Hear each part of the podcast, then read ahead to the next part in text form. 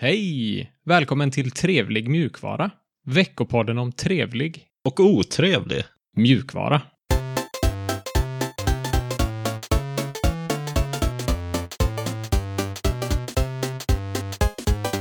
Jag heter Seb och med mig har jag som vanligt Alex. Hur är läget? Det är bra.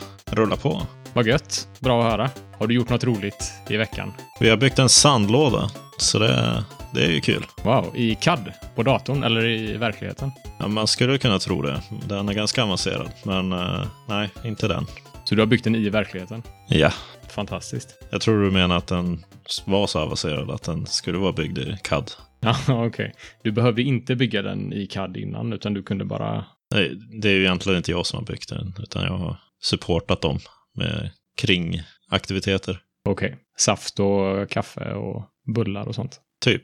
Vad ska vi prata om idag då? Idag har vi våran eh, vanliga setup med nyheter, otrevligheter, trevligheter och så lite uppdateringar på mitt Linux-äventyr i vårt utmaningssegment och så lite VIM-snack där tror jag att det kommer bli. Ja, men först nyheter.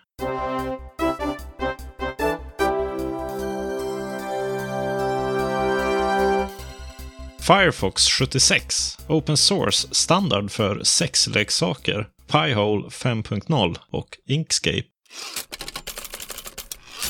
Firefox 76. De har släppt en ny version igen. Var det på, på tiden? Ja, det är, man blir ju glad varje gång de släpper en ny version. Mm. Så jag klagar verkligen inte. Vad är det som är nytt med 76 då? Ja, i denna versionen så har de uppdaterat ytterligare lite Eh, information när det kommer till Lockwise, som är deras lösenordshanterare. Den inbyggda lösenordshanteraren i Firefox.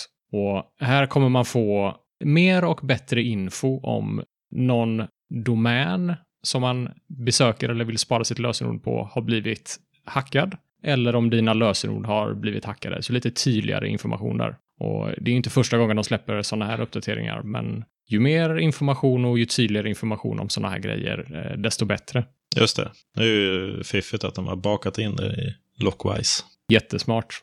Man eh, ombes nu också att byta lösenord lite mer explicit än tidigare. Det står något om picture in picture också. Det är en av mina favoriter. Vad har de gjort med den då? Jag förstår inte riktigt deras eh, notes där i changeloggen. Ja, det kanske betyder att man eh, får med sig fönstret när man byter workspace. Eller sån här digitalt, vad kallas det? Virtuellt skrivbord kanske. Ah, just det. Så oavsett vart man hoppar så följer den här picture in picture med då. Ja, Är det verkligen något man önskar? man skulle nog vilja ha möjlighet att styra det kanske. Ja, Men en sak som är bra, ser jag nu, det är ju att man kan dubbelklicka på den för att få full skärm.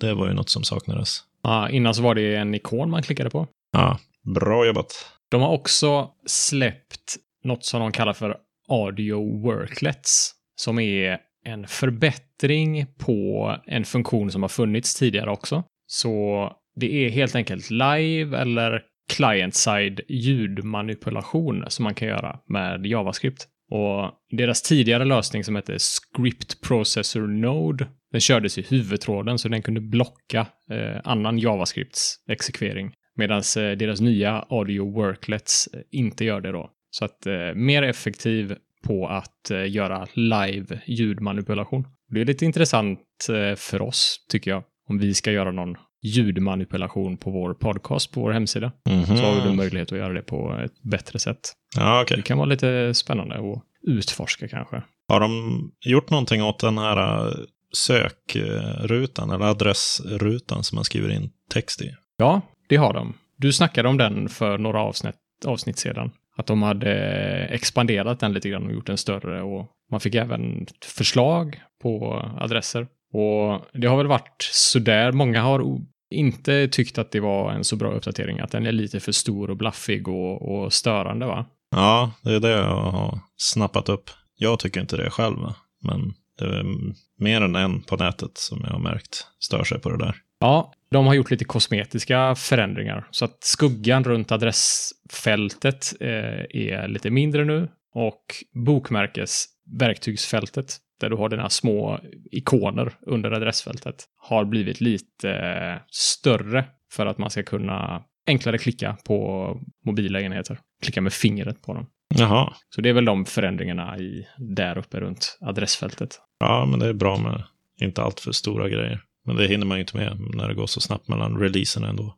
Nej, precis. Vilket nog är positivt tror jag. Men de får nog mycket feedback och de agerar snabbt på den feedbacken tycker jag. De har också släppt eh, lite förbättringar till sin JavaScripts debugger. Som är trevligt för oss som sitter och debuggar och skriver JavaScript. Open source standard för sexleksaker. Och det här har du lagt in. Ja, det har jag. Det var ju du som eh, tipsade mig om det här dock. Det blir redan fnissigt när vi pratar om det här. Är inte det jättekonstigt? Ja, vad är det för adress då? Adressen till den här open source-standarden är buttplug.io. Det var ju hett. Vad, vad är det för något? Det är en standard för att kontrollera hårdvaran i sexleksaker. Så det de säger lite skämtsamt är If it vibrates, we support it.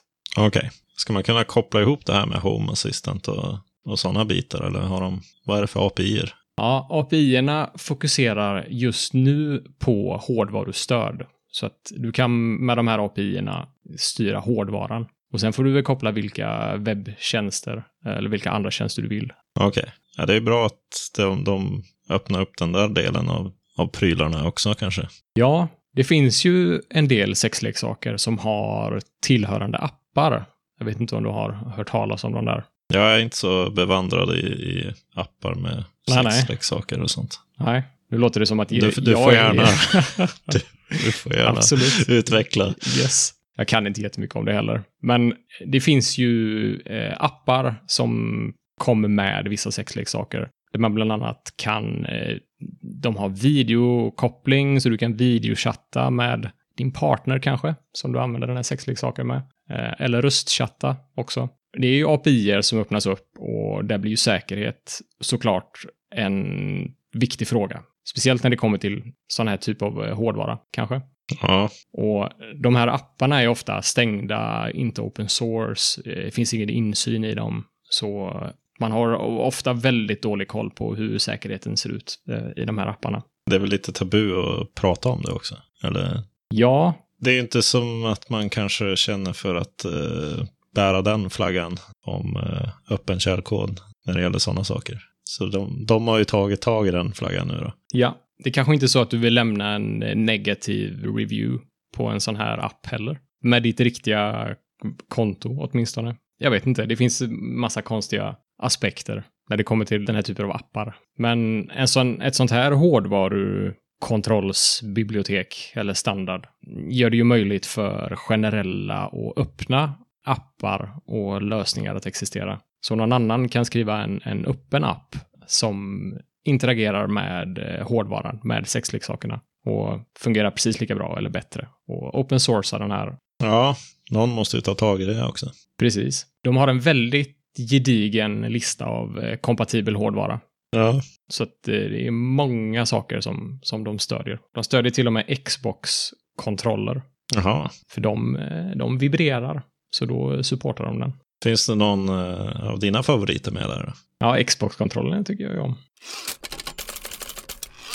Piehole 5.0. Så det är ju en ny version på Piehole som vi har snackat om här i podden tidigare och som jag tror att du kör hemma nu, va?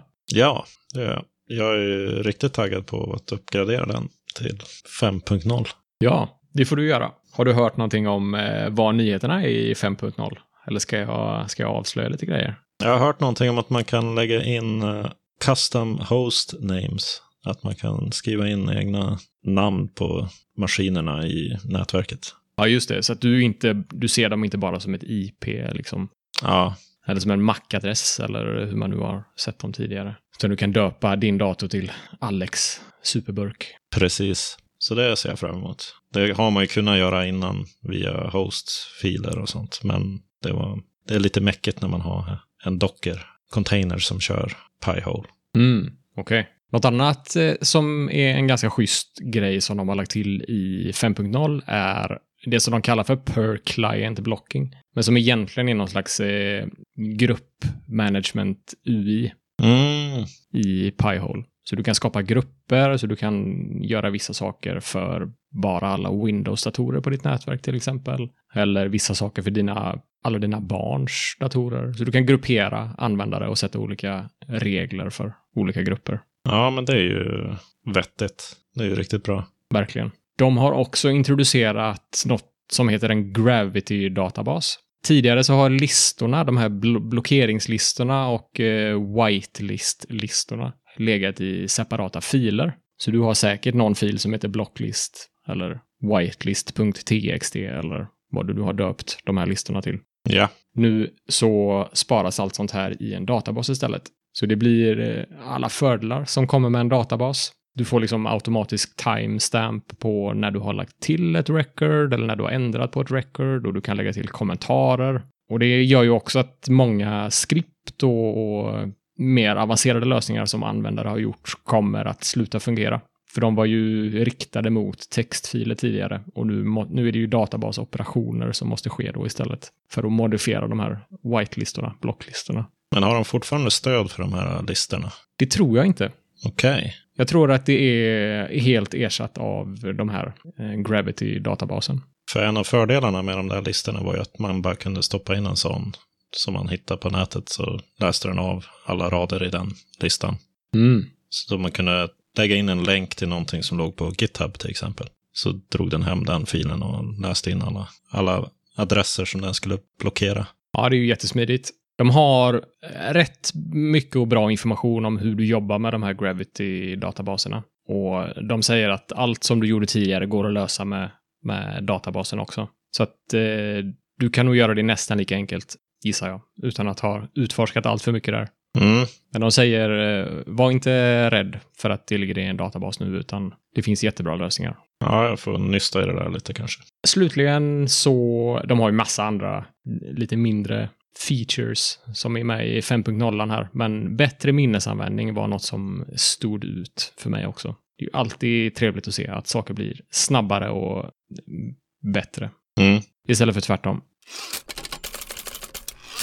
Inkscape 1.0 har kommit ut i etern på riktigt. Nice. Vad är det som är riktigt med det nu? Ja, det var en release candidate vi pratade om förra gången och det är någon slags för upplaga som inte riktigt är redo för primetime. Men nu är de, tycker de att den har testats ute i etern ordentligt. Så nu har de släppt 1.0 officiellt för alla. Schysst. Det är inte så mycket mer än vad vi pratade om senast. Ja, just det. Samma, samma features. Jag har installerat det här också nu. Och det är, ja. ja, det är skitbra. Älskar Inkscape. Ja, jag har ju fått lära mig det, det sista. Och det är riktigt trevligt. De har ju fått ordning på temat. Och stöd för högupplösta skärmar. En äkta sån här native app för Mac OS om man nu kör det. Mm. Men det är extremt mycket. De har ju jobbat på det här i hur länge som helst. Så det är kul att de har kommit till 1.0. Otrevligheter. Hjälp! Vink. V wink vill ha pengar. Vem vill inte det? Det kan man ju fråga sig faktiskt. Vad är Wink för någonting? Wink är ett företag som eh, håller på med home automation och smarta appar. Eh, smarta prylar kanske man ska kalla det. De eh, gör bland annat Wink Hub och håller på sedan 2014. Mm. Och Wink Hub är ju ungefär som Samsung eh, Smart Things Hub. Okej. Det är liksom en hubb för smarta prylar som ska kunna prata med alla prylar. Man kunde tidigare köpa deras hubb då för cirka 1000 kronor och så kunde man styra sina enheter via en och samma app. Men den 6 maj så gick de ut med ett blogginlägg och skrev att man inte kunde stödja sig på engångskostnaden. Wink alltså. Mhm. Kunde inte stödja sig på den här engångsintäkten de får för att sälja hårdvara. Utan man eh, behöver helt enkelt införa en prenumerationstjänst ovanpå det som kostar 50 kronor i månaden. Aha, okej. Så de har inte bytt, de har bara lagt på fler kostnader. Ja, det var ju extremt otrevligt. 50 kronor i månaden, sa du? Ja, det blir ju 600 kronor per år Ja. för en pryl som man köpte kanske för ganska länge sedan. Som bara slutar att fungera. Ja, det är ju jäkligt otrevligt faktiskt. De skriver att man kommer inte åt sina enheter eller sin hubb om man inte betalar månadskostnaden. Och sen eh, försöker de få det att låta som att man ska stödja dem ekonomiskt och de själva värdesätter användarnas sekretess och privatliv genom att inte sälja sådana ja, privata uppgifter i marknadsföringssyfte. Ah, okay. De försöker vrida det här som att de eh, behöver göra det för att annars så skulle de sälja användardata. Okej. Okay. Jag blir lite nyfiken på vad det är som har förändrats sedan deras gamla affärsmodell. Är det någonting som har blivit dyrare? Ja, det är ju svårt för dig att veta såklart. Men vad är liksom, hur kan de motivera något sånt här? De får ju säga nu har vi mer kostnader av en eller annan anledning än vad vi hade tidigare. Ja, nej, jag vet inte. De hävdar ju att de har de hjälper till att styra fyra miljoner smarta prylar och att det verkar inte riktigt hålla ekonomiskt. Driva de här internettjänsterna som styr allt. Nej. Och ovanpå det utveckla nya funktioner och underhålla appar och sånt. Ja, nej, precis. En, ett bättre sätt att göra det på hade ju varit att låta de befintliga enheterna fungera som, som de gör nu och släppa nya features eh, på någon slags prenumerationsbasis. Ja. Man vill ju inte ta bort funktionalitet och kräva mer pengar för att låsa upp den, så att säga. Nej, det tydligen så ska inga grejer försvinna utan man blir utelåst från sina prylar bara tills man har betalat. Okay. Men det är ju riktigt tråkigt för de som har satt upp ett 10-20-tal enheter med deras Wink Hub. Och... Ja, de hålls ju mer eller mindre gisslan nu. Så det är, det är många som är arga på nätet. Snacka på nätet är många som är arga. Det var till och med en som hade skrivit eh, till FBI för att försöka anmäla Wink för någon fraud. Mm. Det är många som nämner Home Assistant också som alternativ för de som har råkat illa ja. ut för det här. Då. Men den kan inte integrera med Wink-prylar, gissar jag på. Ja, nej, det vet jag inte. Det ser fattigt ut. Men om de här prylarna pratar uh, Zigbee eller Z-Wave eller något annat öppet protokoll så kan man ju få Home Assistant att prata med dem direkt istället för att gå mm. via hubben. Just det. Ja, det blir ju att hoppas på det. Ja, men man behöver ju fortfarande göra jobbet och konvertera alla lampor och grejer som man har i hubben. Bu. Kan vi få en, kan vi få en bu? Ja.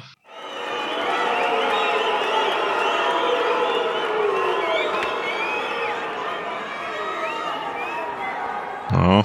Ja, wink. Man får hålla vad man lovar och ska man ta mer betalt får man erbjuda mer också. Ja, de kunde väl ha erbjudit några andra lösningar som att man kan ta hubben offline och prata med den direkt via Home Assistant eller något sånt. Öppna upp. Mm. Det verkar inte som att det finns någon sån i dagsläget någon integration med Wink lokalt, utan man går via den här API-tjänsten som är på, på internet. Just det. Ja, det var inte så trevligt det där. Nej, kanske dags att kika över på grönare gräsytor. Peak. Ja. Det är någonting som du vill tipsa om. Ja, lite snabbt sådär bara. Det har jag ingen aning om vad det är för någonting. Berätta. Det är en grej som man använder på sin eh, Linux-dator. Det finns bara wow. till Linux. Mm. Det förstår jag precis. Mm, precis. Den, nej, man kan göra snabba, eh, enkla giffar med den. Ah. Så man spelar in sitt skrivbord och så kan man eh, snabbt och enkelt få en GIF som man kan dela med sina kompisar. Aha.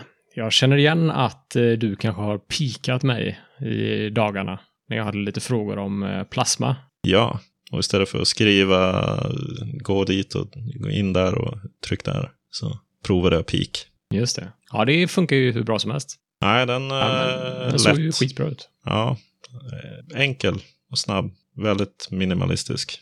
Jag skulle ju vilja ha den här funktionaliteten inbyggd i min eh, screenshot, i mitt screenshot-verktyg. Ja. Jag tycker att det är funktionalitet som är nästan ja, väldigt lik screenshot. Ja, det ibland vill man ju göra något sånt. Istället för att ta en screenshot och rita pilar. Mm. Men uh, ja, tills dess så får vi nöja oss med det här. Ja, ja. Hur triggar du, eh, hur startar du Peak? Finns det en knapp eller är det CLI eller? Nej, jag startar programmet så kommer det upp en liten ruta som är genomskinlig på den arian som jag spelar in. Okej. Och sen trycker man på en knapp som är record och så stopp när man är klar. Och så får man en GIF. Okej. Du får filen mm, sparat på din dator och så får du ladda upp den på Imgur eller vart Ja. du vill. Yes. Smidigt. Google Search. Just det. Vogel med W-H-O-O-G-L-E. Vad är det? Som Google fast med WH Ja, istället för första G. Ja, det är någonting som jag stötte på nu i dagarna bara. Som är någon slags... Det, hela det här konceptet är, är lite nytt för mig. Men du kan hosta din egen Google Search. aha, okej. Och det, är- det konceptet är väldigt förvirrande för mig. Men eh, Google har ju API och eh, interface så du kan ställa frågor till Google och få svar utan att använda deras eh, webbsida. Utan att använda google.com. Okej, ja. Så att eh, eh, det är ett repo på GitHub som du kan deploya till någon, eh, till någon källa. Så att jag testade att deploya det till Heroku som är en site-host på nätet. Mm. Och du deployar det här projektet och så får du din egen instans av eh, en Google Search helt enkelt. Som är lite förbättrad vad kommer till eh, privacy framför allt. Så att det är inga ads i sökresultaten, inga, inga spons sponsrade sökträffar. Eh, du kan stänga av JavaScript helt och hållet. Det är ingen cookies, ingen tracking, inga AMP-länkar, ingen URL-tracking. Vad är det för sorts eh, sök då? Eller, för du, man kan väl inte indexera hela internet själv då, på en Heroku-instans? Nej, precis. Det stämmer. Så det är Google som gör sökningen. Den tar Googles resultat och så tar den bort allting, allt krafts runt omkring. Exakt. Ja, okej. Så man kan också se det som en, en proxy för Google Search. Ah, Med lite sådana förbättringar som jag nämnde då.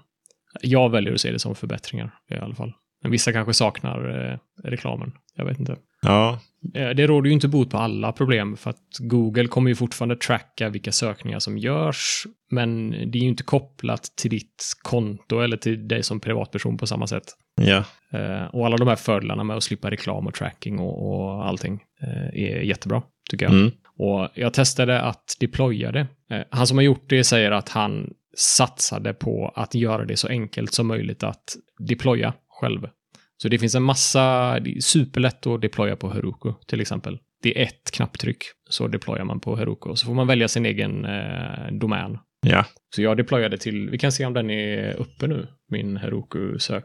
Den stod och kompilerade och byggde tidigare. Eh, den är trevlig streck google.herokuapp.com just nu och man kan koppla sin egen domän och grejer om man skulle vilja det såklart. mm, Eh, så där kan man gå in och testa och se hur en sån, en deployad variant av den här ser ut om man är nyfiken. ja. Ja, det var ju, det ser ut som en söksida. Ja. Men det är bra att han har gjort det så lätt att deploya också. Ja, verkligen. Det är ju verkligen, blir ju verkligen användarvänligt. Man behöver inte sätta sig in i massa krångligheter för att kunna använda det här. Och det är definitivt något positivt. Jag ser att det, det är ju inte riktigt alla features som finns på Google. Så att eh, du googlade på, testade du googla på trevlig mjukvara Mm. här på vår Google. Så man får ju inga sådana fina previews på poddavsnitten till exempel. Eh, UI kanske är inte riktigt lika snyggt som Googles UI, kan jag tycka. Right. Men eh, det är åtminstone samma sökresultat som Google. Och det är nog det som är det viktiga i det här, tror jag. Ja, just det. Ja, det är lite intressant och kul att man kan sätta upp en egen sån här. Yeah.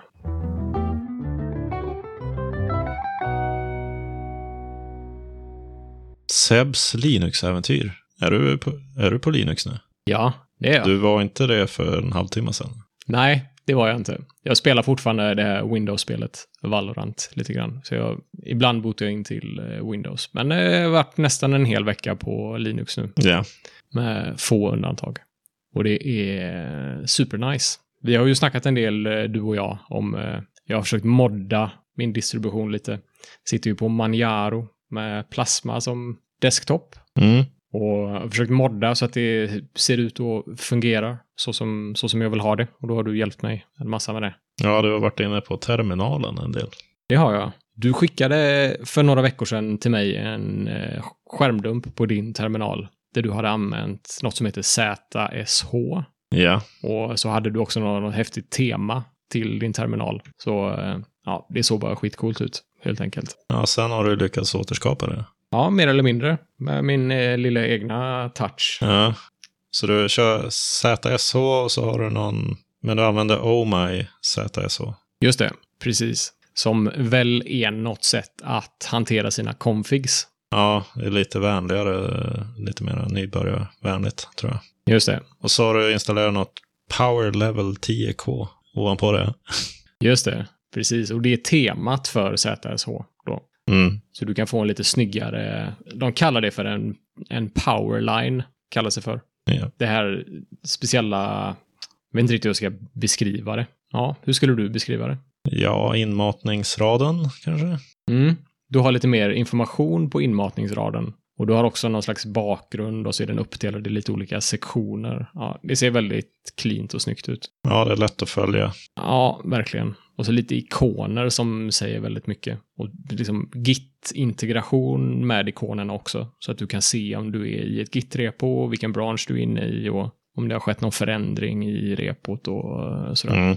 Så det är jag riktigt eh, såld på faktiskt. Och jag tycker ZSH har speciellt två plugins till ZSH som jag tycker är riktigt bra. Och det första är autocomplete-pluginet. Ja, Och det gör ju ungefär vad man tänker sig att det ska göra. Så den autocompletar. Den, den lär sig vad du har skrivit och så föreslår den. just det. Och ett annat plugin som heter Z bara, som kommer bundlat med ZSH men som inte är aktiverat som standard. Och Z-pluginet är, eh, den lär sig också, fast den är lite smartare. Så jag kan skriva, eh, från var som helst i terminalen så kan jag skriva trevlig. Och då förstår den att jag vill CDa in i trevlig mjukvara-repot. För att det är det jag ofta gör när jag sk- skriver trevlig. Mhm.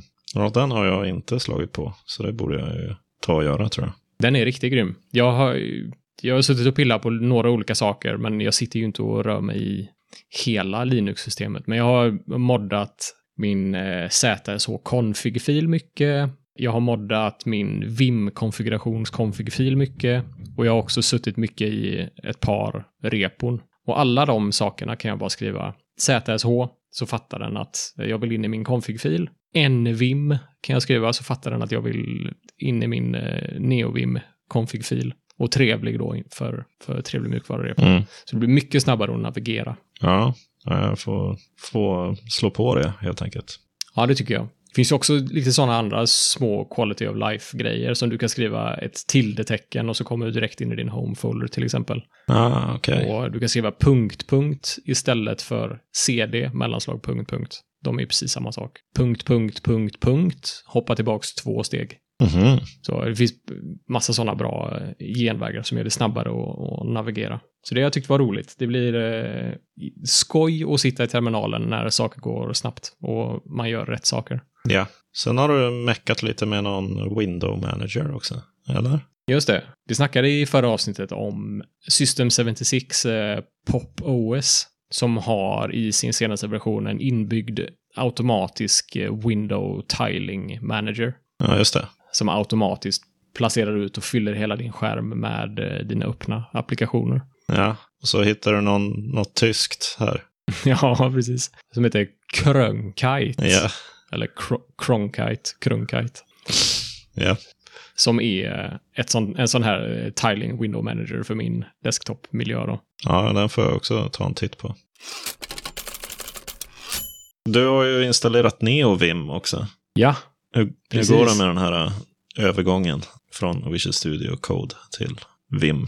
Ja, det är fortfarande mäckigt, är det. Nästa del av vår Vim-utmaning är ju att köra, istället för att bara köra key bindings i VS Code, som vi, som vi gjorde i steg ett av vår utmaning, så ska vi köra en riktig Vim-editor. Ja, Och eh, då har jag valt NeoVim. Och det tror jag du har gjort också, va? mm. men äh, har du blivit någon guru på att navigera filerna i NeoVim? Nej, guru skulle jag verkligen inte kalla mig själv. Det är fortfarande mäckigt. Det är så ovant att använda tangentbordet till eh, så mycket. Det har jag aldrig gjort i mitt liv innan. Du kanske ska skaffa sånt här äh, isärbrutet tangentbord som tar upp hela Mm. skrivbordet. Så att jag inte får plats med musen. Ja, eller precis. Så slänger du ut den bara. vad? ja, precis. Eller skaffa en trackball. Ja, Ja, men det är häftigt eh, ändå. Jag gillar utseendet på det. Det svåra är ju att komma ihåg alla kortkommandon. Det är ju miljoner kortkommandon. Yes. Så det handlar bara om att eh, banka in alla kortkommandon nu då. Exakt. Bli bekväm med det. Precis. Så det är bra. Förutsättningarna finns där. Måste bara kämpa lite till. Det känns som att du har lite försprång. Ja, kanske. Men... Eh, ah, jag vet inte. Känns som att jag inte kan någonting alls än så länge. Och du kommer nog ikapp snabbt. Nej, vi får se. Det är ingen tävling heller. Eller ja, det är det väl kanske. En Jo, utmaning. lite. lite Ja. ja. Men det är ju ingen som kommer gå vinnande ur det här. Vi är ju båda förlorare.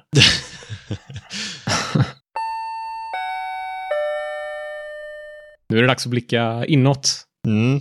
Hur långt? Vårt metasegment. Hela vägen in. Okej. Det är inte så mycket på det här metasegmentet idag. Nej. Kan väl ge en liten shout-out till Christer Holsten i Telegramgruppen. Just det. Han frågar ju om eh, Contributor-ligan fortfarande är aktiv. Och så har han eh, gett sig in på att eh, översätta Vad är det han har översatt för någonting? Christer? samtliga strängar i Manjaro är nu översatta. Ah. Så jag vet inte hur många han har översatt. Men han har lagt Ja, unge, ungefär 30 minuter på det. Ja, det är grymt. Då har han definitivt lite poäng i Contributor-ligan där. Ja, det är mer än vad vi har dragit in den senaste veckan. Ja, jag har lagt någon eh, kommentar på något eh, GitHub. På den här Cronkite som jag snackade om innan. Ja. Window Managern. Där eh, var jag inne lite i issues och kommenterade. Mm. Det var all trevlig Och otrevlig. mjukvara vi hade för denna veckan. Hör gärna av er till kontakt trevligmjukvara.se. Och följ oss på Twitter på snabela trevlig mjukvara. Och på Telegramkanalen. Och på Mastodon. På Linux kompis. Vi hörs nästa vecka. Trevlig mjukvara på er. Trevlig mjukvara.